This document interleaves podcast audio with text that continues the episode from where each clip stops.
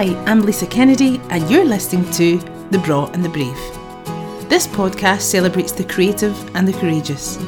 I am fascinated by those who are talented, forward thinking, and inquisitive. Sharing their stories, wisdom, and everything in between, The Braw and the Brave is about people and their passions. So, on to today's episode. See recording your end. It does. Amazing. What a way to start a Monday. Yes. I'm speaking to quite possibly the most positive, motivating person ever. I am speaking to Gavin Oattes. Now, I have to take a big deep breath in for all the things that I'm just going to rhyme off, right? okay, go for it. Award winning entrepreneur, comedian, best selling author, keynote speaker, and managing director of Tree of Knowledge. That's me.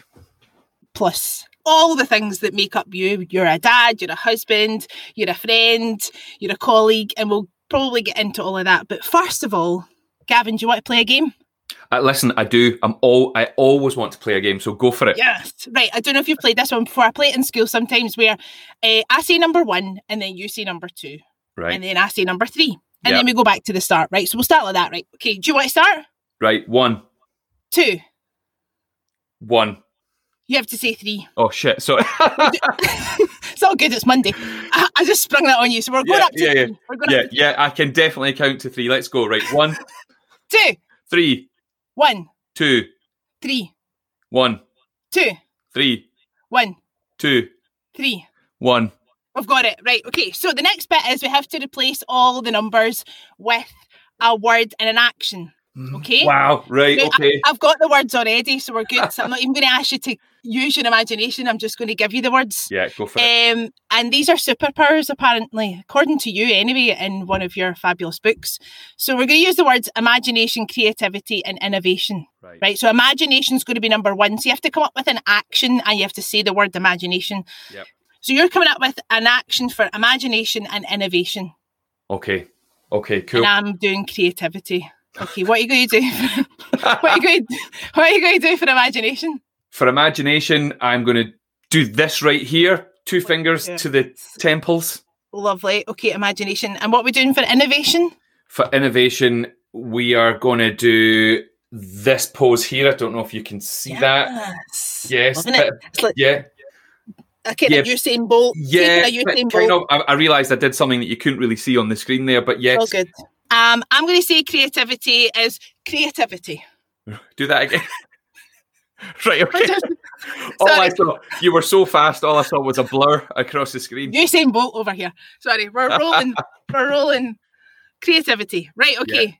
You can start. Right. Okay. Imagination, Creativity. innovation, Imagination. creativity, Innovation. imagination, Creativity. innovation, Imagination. creativity.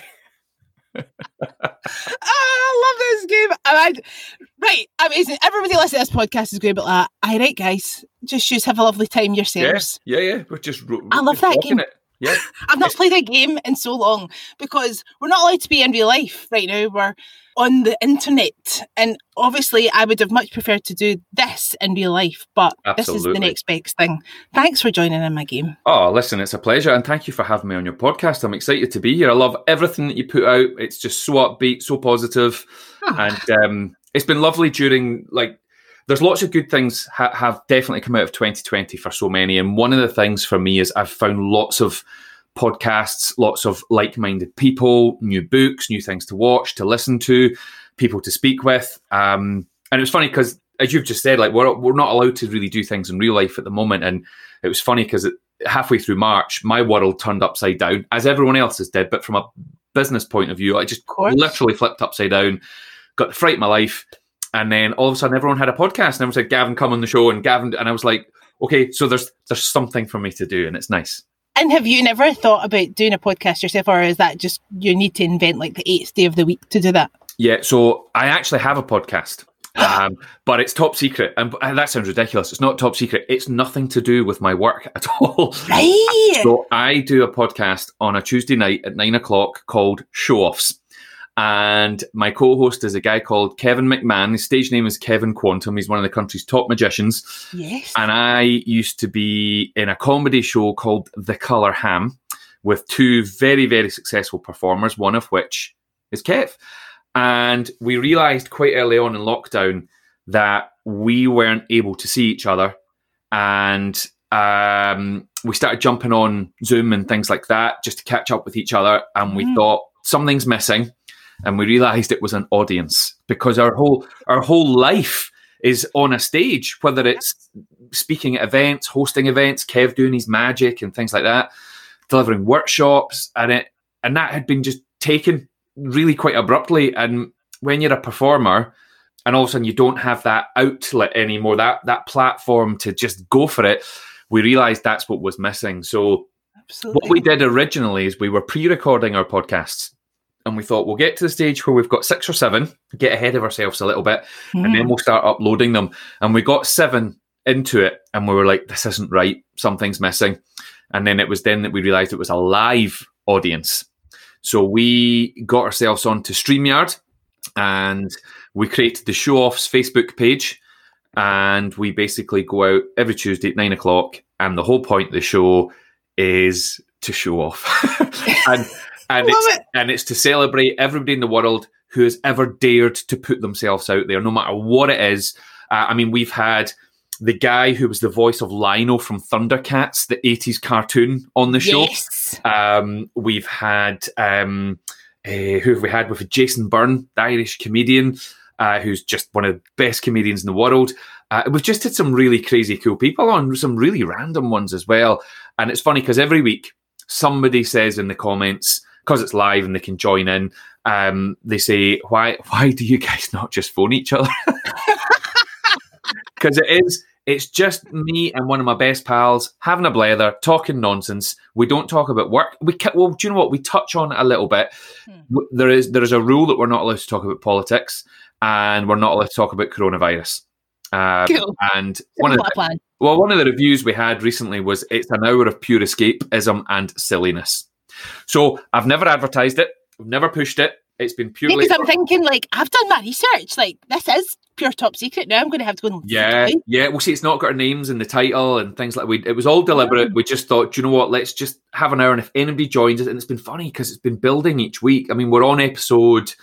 Uh, uh, tomorrow night will be episode eighteen. You know, we might have.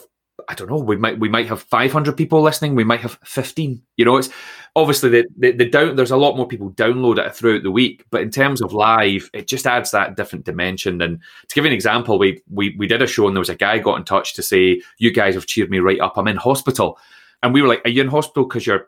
uh, Unwell, or are you working and it's just all very stressful at the moment in the NHS? And he said, No, I've had three toes removed. Oh my I'm, I'm- god! I'm, I'm laughing because only only because I, I know the conversation that then ensued with a guy who's in hospital who joined us live on the show. He then sent a picture of his foot, um, and then there was about I don't know how many people were listening, but the puns, the toe puns that started coming in, and he was loving it. And he said, "This is this has made the whole thing." And there was people saying things like, Mm. "Is has one of your toes gone to market?" and all this sort of terrible stuff. And but he was loving it. He was loving it. And do you know what? He sent us this beautiful message after the show that night and said, "I've had the worst three weeks of my life." He said, "Nobody's allowed to come and see me because of coronavirus." Uh-huh. and I, I didn't even know you guys had a show. I found it by accident, and you've made the whole thing uh, more enjoyable. And we just thought, do you know what? It's why we do it. Um, That's what it's all about. And that's what being like a show off, I think, is someone who probably, as a young person, was probably called a show off and still to this day probably gets called a show oh, off. yeah. It's not about, it's not necessarily about the, the adoration of the crowd. It's like being with other people and feeling that Yeah. energy. No, absolutely. And, and this is where, you know, some, somebody had said to me, oh, show offs is a bit of an arrogant um, uh, title. And we're going, no, no, you, you don't understand. No. This is this is not the show off in that stereotypical, you know, being arrogant type. It, th- this is about those of us who have this genuine want and desire to to to take a thing that either we're passionate about, good at, believe in. It, c- it could be singing, it could be dancing, it can be comedy, it can be knitting, it can be writing, it can be running, it could be gymnastics, an- anything at all, and just celebrating anybody who's ever dared to just just put themselves out there to the world with that thing and show it off to the world. Um, and you know? It seems to really resonate with people because we all have a passion, we all have a thing, but we don't all dare to put it out there. And that, which is fine, but there's a lot of people want to and never do. So hopefully we're helping a wee bit. Well, I think even, you know, if, if it's not about putting your passion out there for other people to see, I think uh, uh, in a kind of selfless way, if you do, then you run the risk of inspiring someone else and that's awesome so if you're like yeah. holding back because you're like oh, i don't want to seem like i'm showing off like if you just tell somebody that you're doing something and show them what you're doing you might just inspire them to try it or to be like actually i do this thing yeah and you know what i mean and like yeah. well that's like a total selfless reason for just putting yourself out there and that's kind of what I wanted to do with this podcast. Like, you know, I work in the arts and I, I, get to be in front of people all the time, apart from 2000, 20, but yeah. we'll talk about that. um, we probably will at some point. But the podcast really was that connection with other people to give them a platform to say, I love this thing that I do. And, and in the hope that other people would then go, do you know what? I'm going to try that, or I'm going to make space for that in my yeah. life, or actually, yeah. I do this thing, and it's just about that sharing and connection. And where do you think that stems from in you? Do you think you've always had that urge to to connect and share and be a show off in the best possible way? Yeah, I think so. So um, I think this definitely comes from you know way way back. So my my mum was a or well she's retired now. My mum was a PE teacher, yeah. and um, there's something about maybe not all PE teachers, but most PE teachers, they, of course, they're up in front of a big room full of people. They're having to project their voice. They need to capture your attention. Now, all teachers do this, but I, I saw this through my mum's eyes. Um, of course. And when my mum had me and my brother, she took time out of her day job, but um, on an evening was doing classes. So she ran. I grew up in Troon in Ayrshire. Yep, my, my mum ran the gymnastics classes and my mum did swimming lessons and and quite often as a wee boy I sat at the side of the room and, and watched, uh, mm. occasionally helped. And my mum would say, right, Gavin, you need to pick up all the, the mats or that. And I, I'd toddle about and people would say, can you do a forward roll? And can you do, and I would just, I would just join in. So from a very young age, I saw my mum get up there and connect with young people in a way that I, am absolutely certain it inspired me. Um, mm. The performing uh, part of my life. You know, I've, I've been in stand up since I was only 17, 18 years of age. I've traveled the world doing it.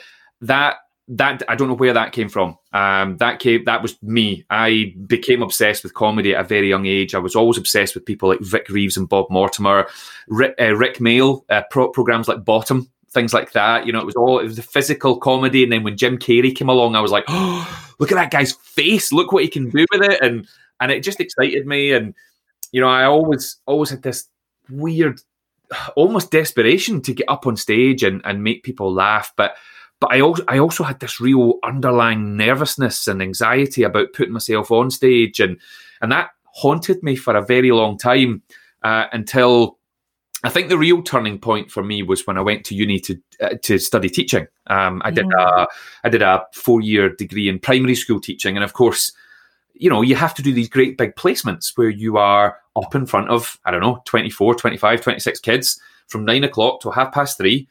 And you need to learn to entertain, to enlighten, to educate, to inspire, to lift, to, to connect with. Um, and I, I, very quickly realized I was out my comfort zone, but within a, my my purpose. I just mm. needed to learn how to get it connected yeah, yeah, yeah. properly.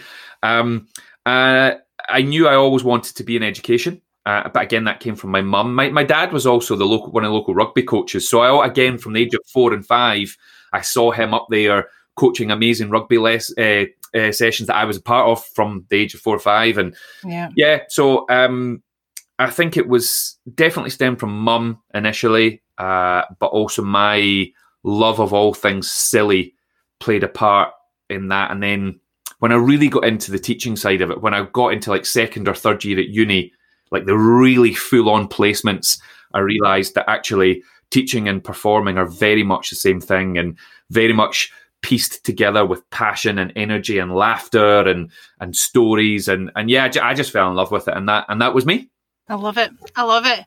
So, being a teacher, what what kind of teacher were you, Gavin? I mean, I'm saying were you because you are still a teacher, but in a different capacity, I guess. Yeah, yeah. So, as a primary school teacher, how would you describe your style of teaching? I think my style of teaching, I like, I really, um, I really cared about the the experience that the kids were having. Um, I didn't care so much about subjects as individual subjects. I, I absolutely respected the importance of subjects. Mm.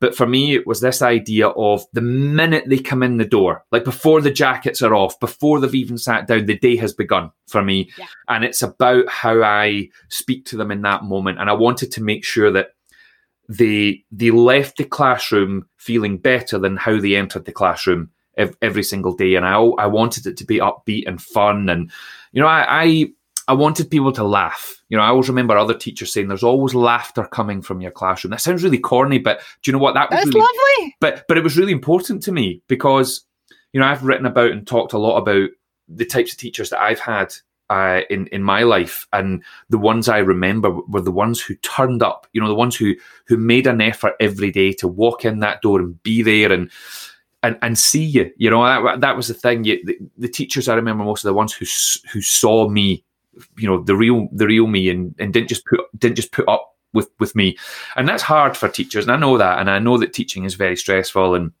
you know when you've got again it could be 25 28 different personalities different abilities different interests different strengths different weaknesses and your job is to hold it all together all day every day in the primary classroom it is hard but um, hence why I've never become a teacher. I mean, loads of my mates will say you should be a teacher. You know, loads of my mates are teachers. Um, but the joy of my job going into school and, and being the visitor is that I get the best bits. I get to be like the star turn, and yeah, then I get yeah. to go bye, and you have to deal with lunches and fallouts and people not getting things and you know but i've been witness to the magic of when a teacher is just totally on it and engaged and knows their class yep. and is listening and paying attention and not just going right well i've got this lesson and this is how it's going to go like going with the class rather than just imposing everything onto them if, if that makes any sense and i think the teachers that are the most reactive and are willing to be silly. You know, like obviously I'm coming in to do a dance workshop, we're doing some acting, and we're asking teachers to play games in front of their class. And you can see that kind of, you know, from some people like, I don't want to let my guard down. I, have got this persona going on. And the minute they do, the kids just respect them far more. It's so true. I mean, te- teaching is an incredible, like any type of teaching, whether it's classroom based, whether you're a, a visiting specialist or whatever. You know, it's it's an incredible um, vocation, and, and it you know, th- there's some terrible teachers out there. We know that, but the vast majority of teachers are just incredible. And you know, I'll always stick up for teachers. I think you know, in the end, I got an opportunity to kind of sidestep out the classroom. And I mean, I've been at the classroom for 17 years now, and you know, I've visited many, many schools since doing what I do now. Uh, and I have a team in, in my business who specialize in going into schools and things. But I think. Uh, I'll always have a, a, place in my heart, if you like, for for teachers and, support staff as well, classroom assistants, all these people, because it's a tough job. But my goodness, are there amazing people out there who every day turn up, no matter what's going on in their own lives, and give it everything. And uh, you know, we we need those people in the world right now. And actually, I think what's been really interesting for me is making the move from being a teacher to a business owner mm-hmm. that still works in schools, but also now works a lot with big businesses. And I think the business world, the the corporate world has so much to learn from from education. Um, and you know, we do a lot of work where the, the stuff we deliver with a with big businesses actually we've we've developed in the classroom with with mm. either teach with teachers or, or young kids and it blows these people's minds what we're doing with them but it's everyday stuff in uh-huh. the school. So, like I say, yeah. I, I, I think there's a crossover there, and I know there's lots of schools do partner with businesses, and there's lots of great work going on, lots of new relationships and connections.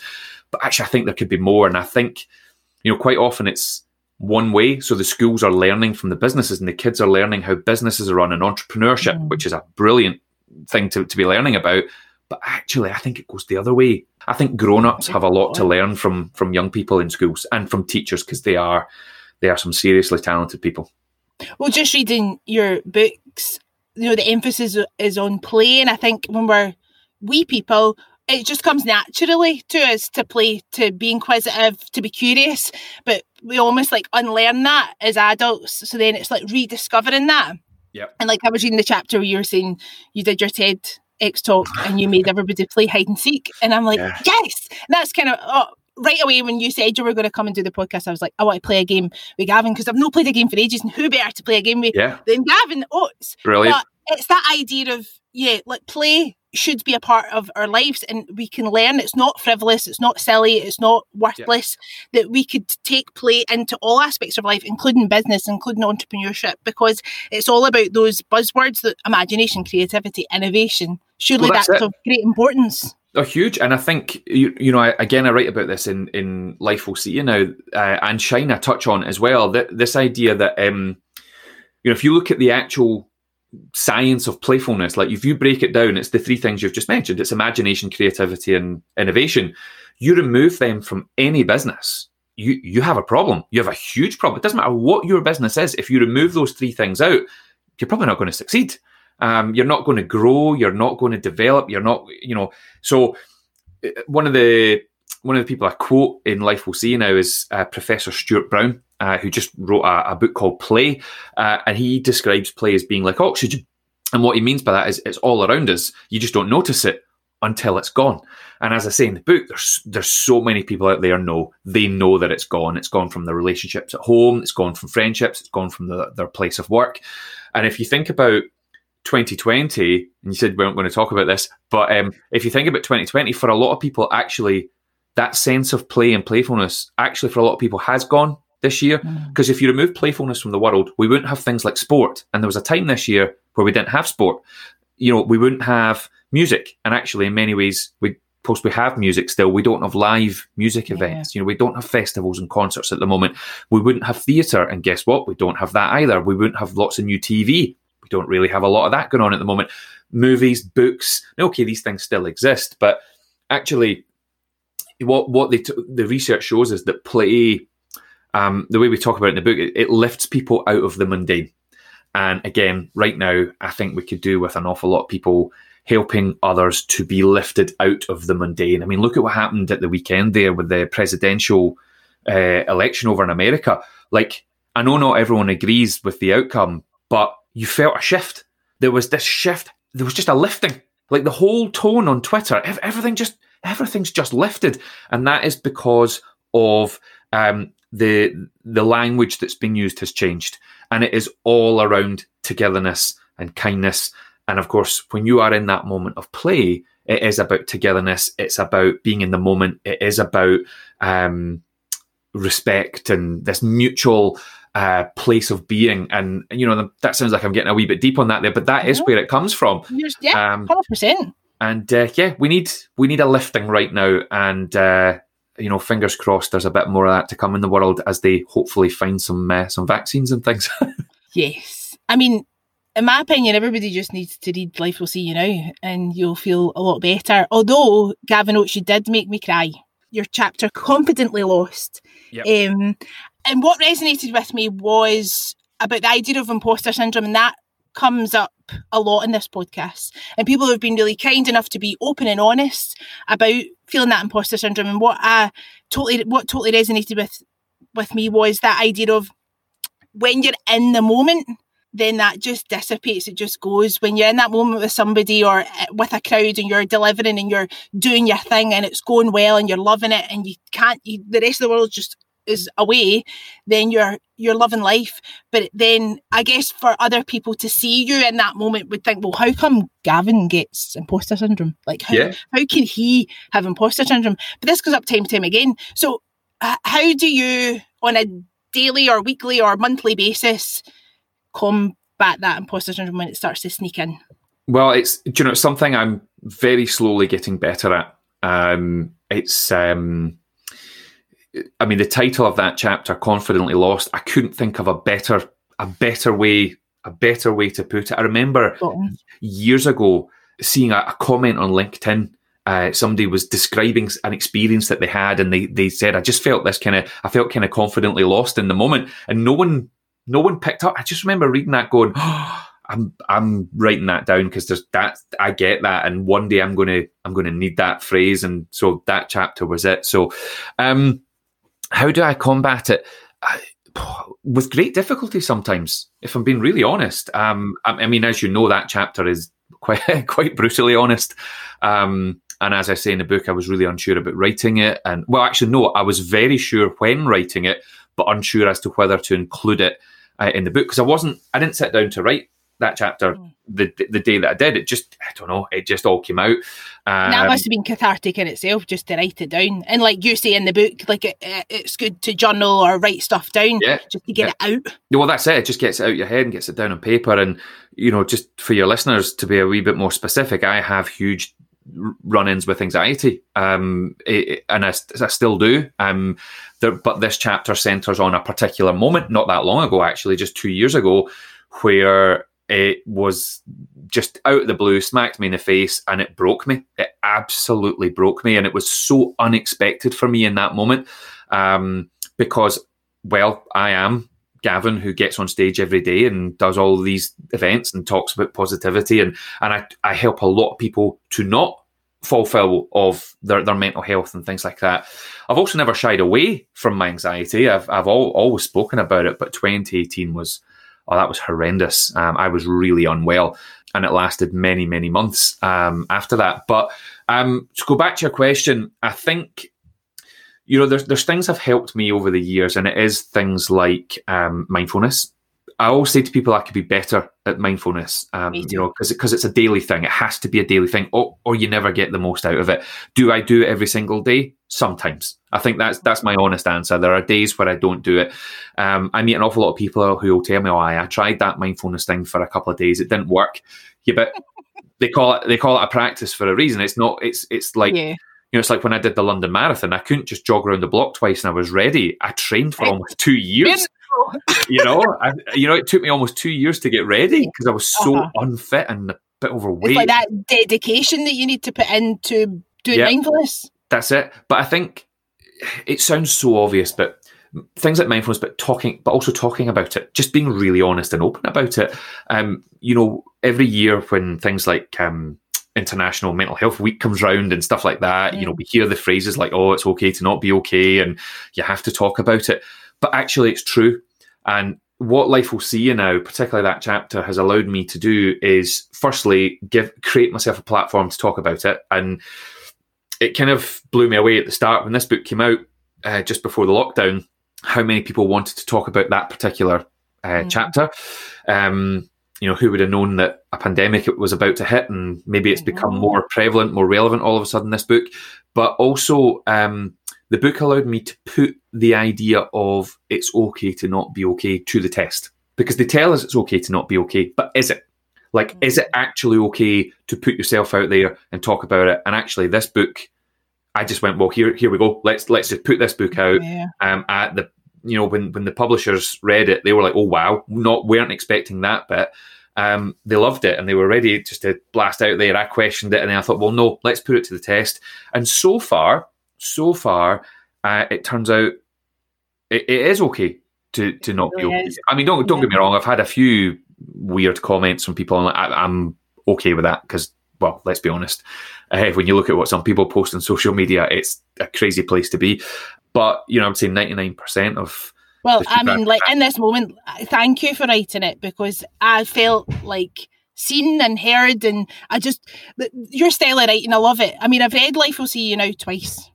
That's how much I enjoy it. Brilliant. But it just for me, it just spoke to me because you just you write like you were speaking. You were, we were in the room together. I felt that I was reading something that I had written almost, although it wasn't my it wasn't an exact representation of my experience. Yeah. But I just um yeah, you you've done that. You you've allowed other people to read your experience and go, yeah, that resonates with me. That that's something that I feel now or I've gone through, or that if that happens to me, I'll be all right. Yeah, Do you know, I, I, love I love that, and it's funny though. But speaking of imposter syndrome, like even even you saying that now, there's the wee voice in my head going, "Gav, that's not you. Like, like you've not done this." But I love hearing that because when when I wrote it, um, and the same goes with with the other books as well. Well, well technically that's not true because when I wrote um, uh, Diary of a Brilliant Kid, Top Secret Guide to Awesomeness for Wee Kids. I knew exactly who I was writing that for. But with Life We'll See Now, I didn't have an audience in mind. Um, mm-hmm. And what's blown me away is the variety of of uh, readers. You know, I've had people getting in touch from the other side of the world saying that this book allowed them to escape an 11 year abusive marriage. And oh you think, goodness. and you think, you think, oh my, oh my god! Like when I when I when I'm writing, I don't. That's not what no. I have in mind.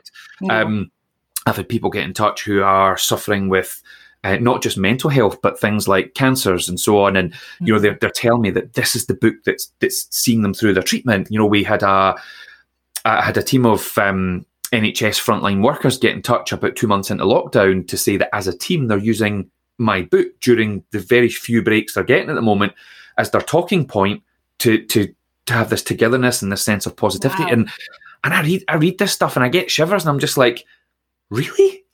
Why why why there's a lot of like there's some way more successful books out there with way more successful authors like really famous well-known people i'm i'm nothing compared so when when you get that feedback it is lovely but there is still that voice going nah. the imposter syndrome starts to come out yeah yeah they're, they're just being kind for the sake of it I think it's that that thing. Like more and more, I just understand that it, maybe the imposter syndrome. I mean, anxiety, imposter syndrome, two different things, but can coexist a lot they of the time as well. Go hand in hand, yeah. yeah.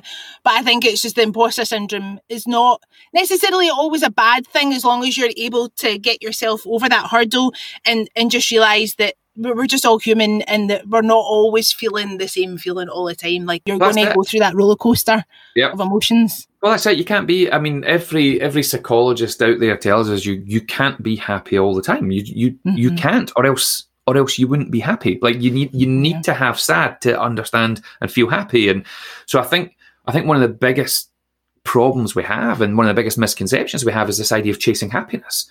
And you know, we we talk about in the books this idea that you know, when when you die, and might be news to your listeners, but we are all going to die. Uh, but when we die, like at, at your funeral, like nobody's going to be talking about the car that you drove. Well, do you know what? There might be some arsehole that's all they're interested in. Um, but but you know, no one no one's going to be talking about the car that you drove or how big and fancy your house was. They're going to be talking about you as a person, and you'll be remembered as either one of the good guys or an arsehole.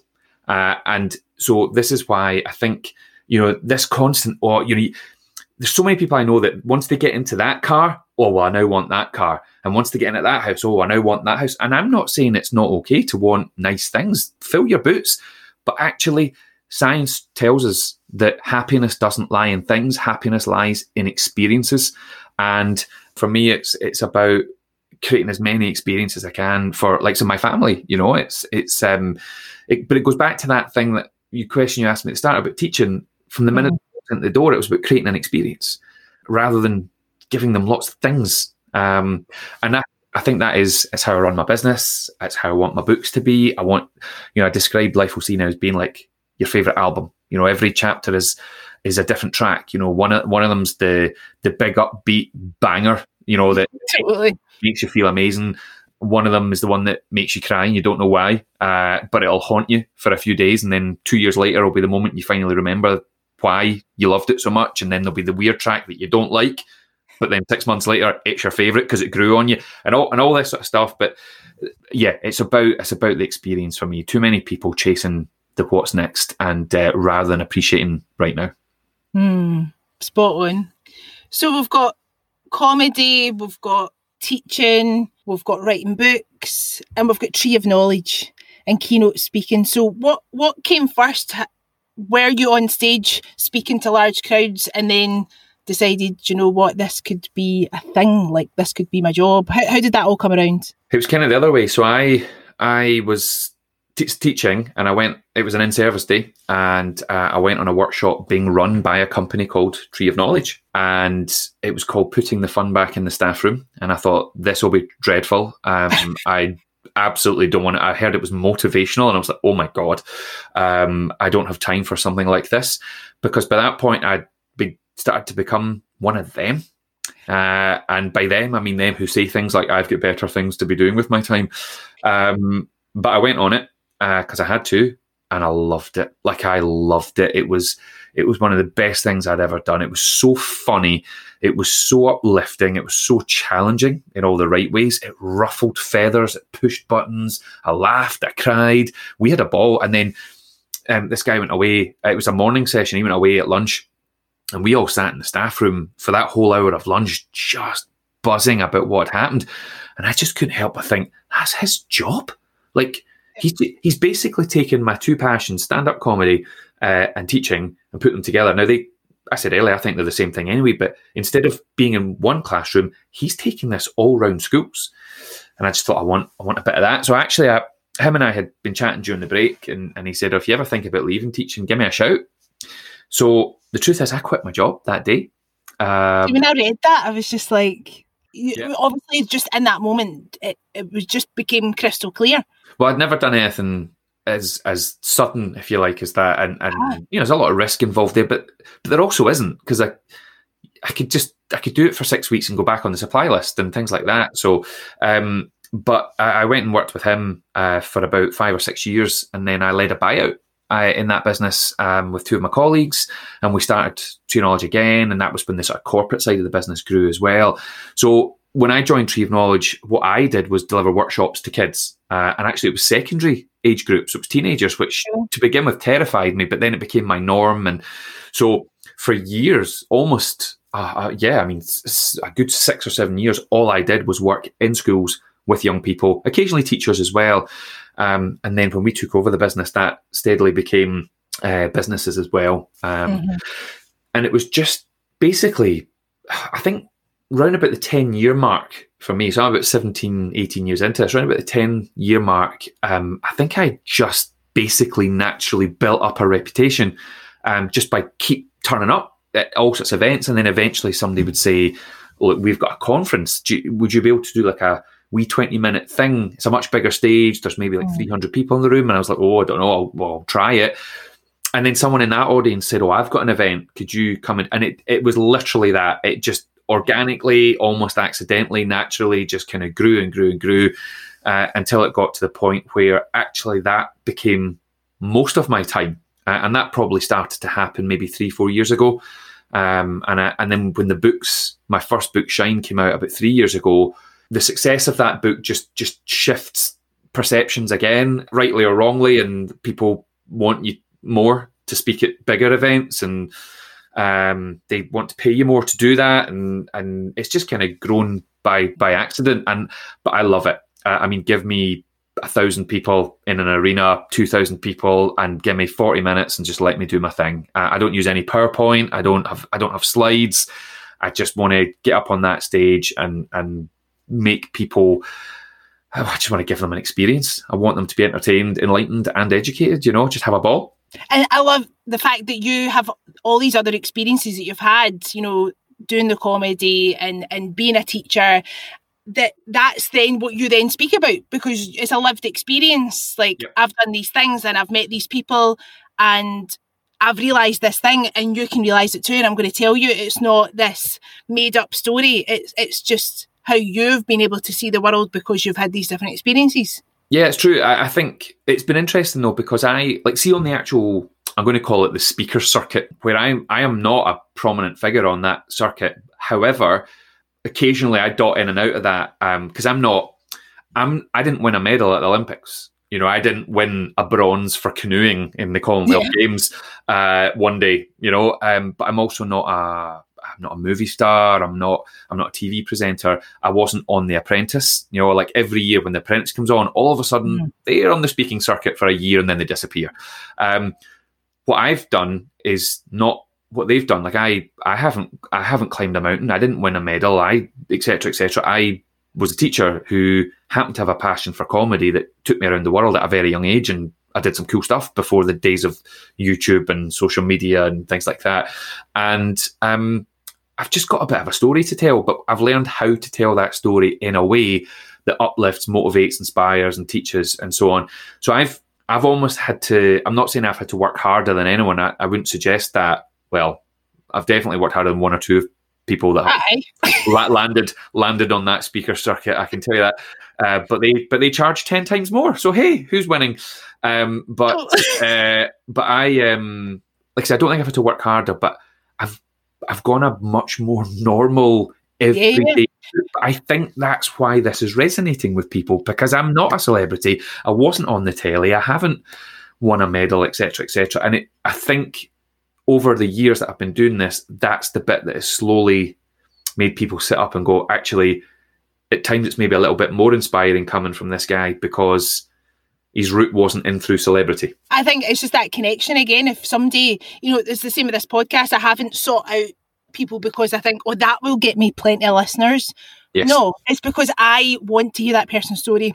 I want to have that conversation because every every sto- everybody's story is relevant and relative, and there'll be a takeaway for you that will be different for someone else. Yeah. And you're just saying like I'm I'm just a guy who did some things that were pretty cool, and here's what I learned, and here's what I've got to offer.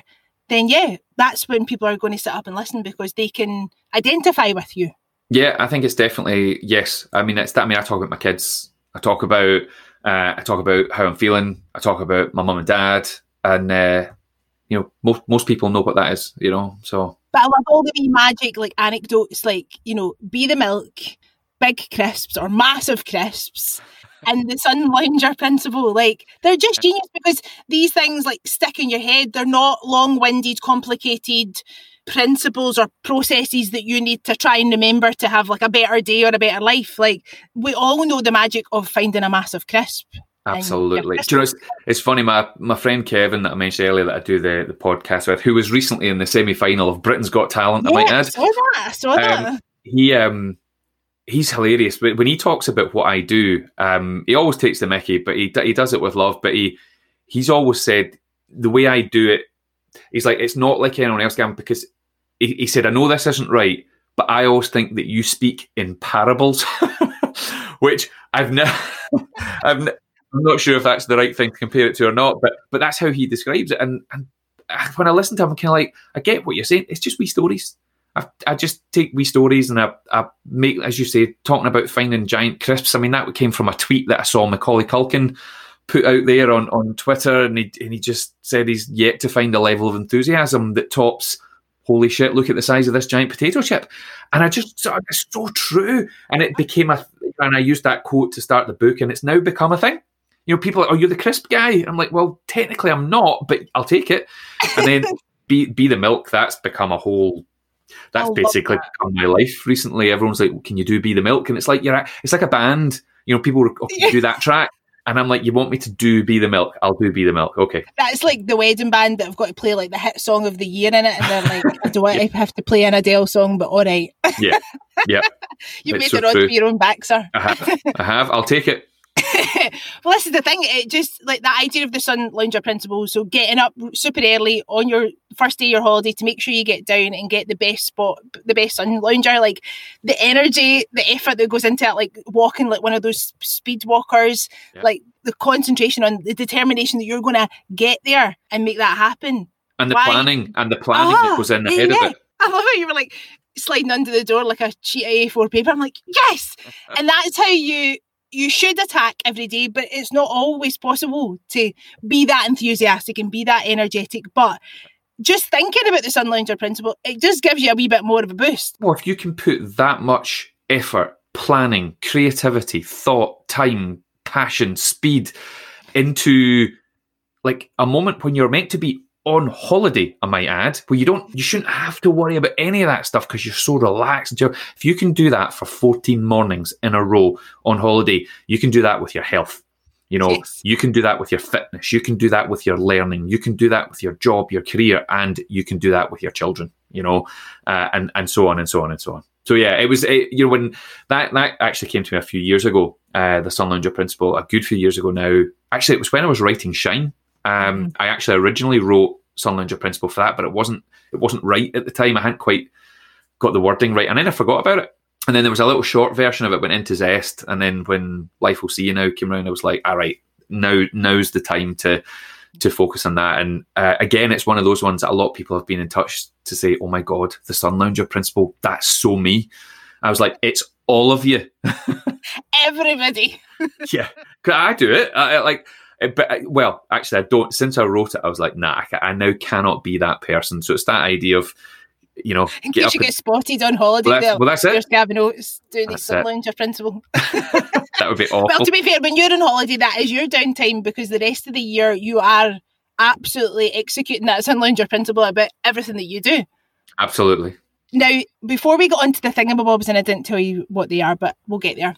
I guess we should probably mention 2020 and the idea of be a goose. Being a goose means being like the best for the team and not in the team. And I think that idea of community is hopefully what is going to come out of 2020. Would you agree? I, I do. I certainly hope so. Um, I think you know. I think people need to never forget that moment where there was a sense of community early on in lockdown. Uh, I mean, don't get me wrong, for some people that's already gone. They've already lost that and forgotten about it, and that's a shame. But you know, there was an incredible mindset that was embraced uh, for, for a while, um, and I think I think we need to hold on to that and realize that that's possible. You know, we're mm-hmm. we're capable of that, and you know, you used the phrase there about being the best for the world rather than in the world, and I'm a real believer in this. It's it's known as the benefit mindset. Um, you know, you get you know, I talk about it um, in the context of the New Zealand All Blacks. Now, it's not a phrase that they use, but you know, they are all about community and togetherness. You know, you're trying to be the best in the team or the best for the team because that changes everything. Everything changes how you think, changes how you speak, changes how you act and behave. Um, and yeah, I think, um, or I hope that most people will remember and feel and embrace that sense of community that, that has definitely been there uh, in 2020. And I mentioned the American uh, presidential election results over the weekend there, and you just felt that shift. There was a there was a sense of relief for so many people. There was this moment of, you know, maybe we can get back to, you know, moving away from this de- divisive, uh, this division that, that, that that's been there, you know, and a politics of hate and and separation and and things like that. So don't get me wrong 2020 has been an absolute shit show for so many people myself included lisa like this is this has not been a great year you know business wise it's better now mm-hmm. um, but there was a three month moment where i was genuinely concerned and that's no different from any business um, particularly those that are reliant on rooms full of people in schools but when schools shut for five or six months and you're not allowed to get beamed into the homes of those people. totally what do you do? So this has not been it's not been fun um, but what I've been blown away by is the creativity, um, the resilience, um, the the belief, the positivity, the hope, the togetherness that, that has presented itself. Mm. And um, I'm aware that there are people out there will not have seen and felt that, but you need to go and look for it. You know, you need you to. You, you, are right. You need to put yourself into those situations and choose to see it. I remember years ago, um, or two or three years ago, my, my friend Andy Cope, who I wrote Shine with, yeah. um, he told me this thing that he he actually wrote it in Shine, but he said he said to me, I remember having this moment, Gavin, where I realised that everywhere I go, I'm there. And I remember laughing, going, That's ridiculous. Of course you're there. And he went, No, you don't understand. I'm stuck with me for the whole journey. And I'm going, Well, obviously. And, he, and then I sort of sat for a moment, I was thinking, Do you know what? It's absolutely genius. You are stuck with you every single day. So if you're going to be stuck with you, then surely you want to be stuck with a version of you that is full of life, that, that has something about them an energy, a passion, a care, whatever you want to call it, rather than that kind of insipid, burnt out version of yourself that some people are stuck with for a very long time. Now, there's lots of reasons why that might happen, but you can always choose, always, always, always choose to shift things in different directions. It might take a while. Mm-hmm. This is not a, you don't wake up in the morning and flick a switch in your brain and everything in life's okay again but you can choose. You can choose to move things in different directions. You can choose to try different things, read different books, wear different clothes, talk to different people. You can also choose to stop talking to certain people uh, and stop socializing with certain people. Yeah, it's like curating and, your feed almost, isn't it? Like yeah. you, you, you, know, so if you're looking at an Instagram page that doesn't fill you with joy, then just oh, maybe not follow absolutely. it. And by the way, it could be a family member. Um, yeah, absolutely. But but you know if there's if there's someone or something that is making you feel unwell remove it. Uh, It oh, is doable. It's not easy and no by the way nobody's claiming it's easy. And it, it could take two years. Yeah and the thing is I, I said earlier you know we can't just keep chasing happiness. You need the downtimes as well. And you know in the books we write about you know let those days in. Show them around, but make sure you show them the door. I could speak to you for hours, sir, but I know you're in demand. I've got a couple of thingamabob questions for you. Go for it. They are random questions that I ask my guests at the end. I love I love a random question. Well, here you go.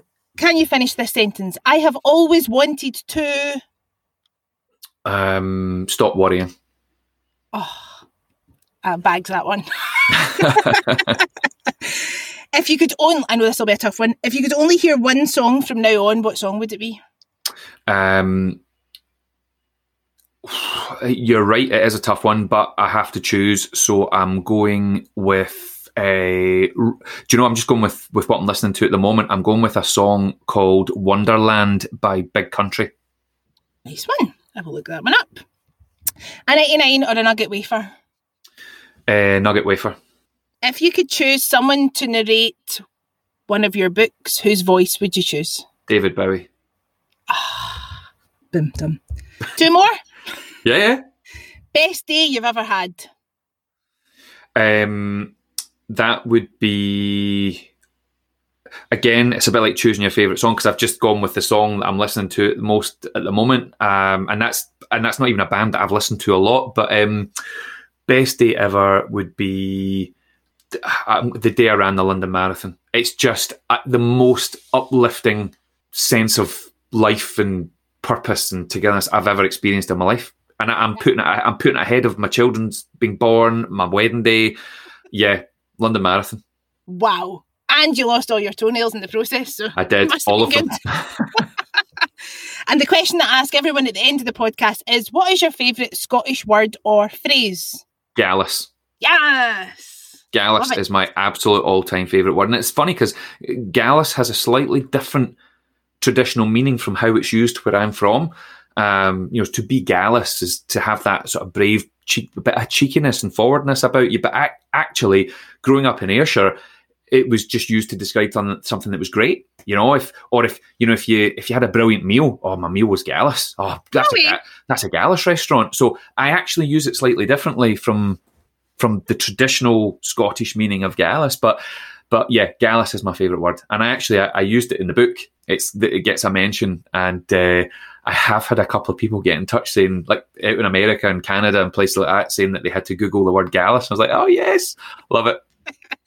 well, sir, I cannot thank you enough for doing this. This has been an absolute joy to chat with you. As I say, I could speak to you for hours and end, but um, thank you for joining the Brawbrave clan, and I wish you all the best in whatever adventures you go on next. And thanks and for, you, for, playing a game with me. No, I love it, Lisa. And listen, big love to you and everyone that's listening. Um, it's funny times, and we need more people like you out there doing what you do. So, uh, thank you, and uh, yeah, have an amazing week and have an amazing Christmas when it comes round. You said the c word. Absolutely, hundred percent. I'm so excited. Bring it on. Me too. I'm already making the decorations.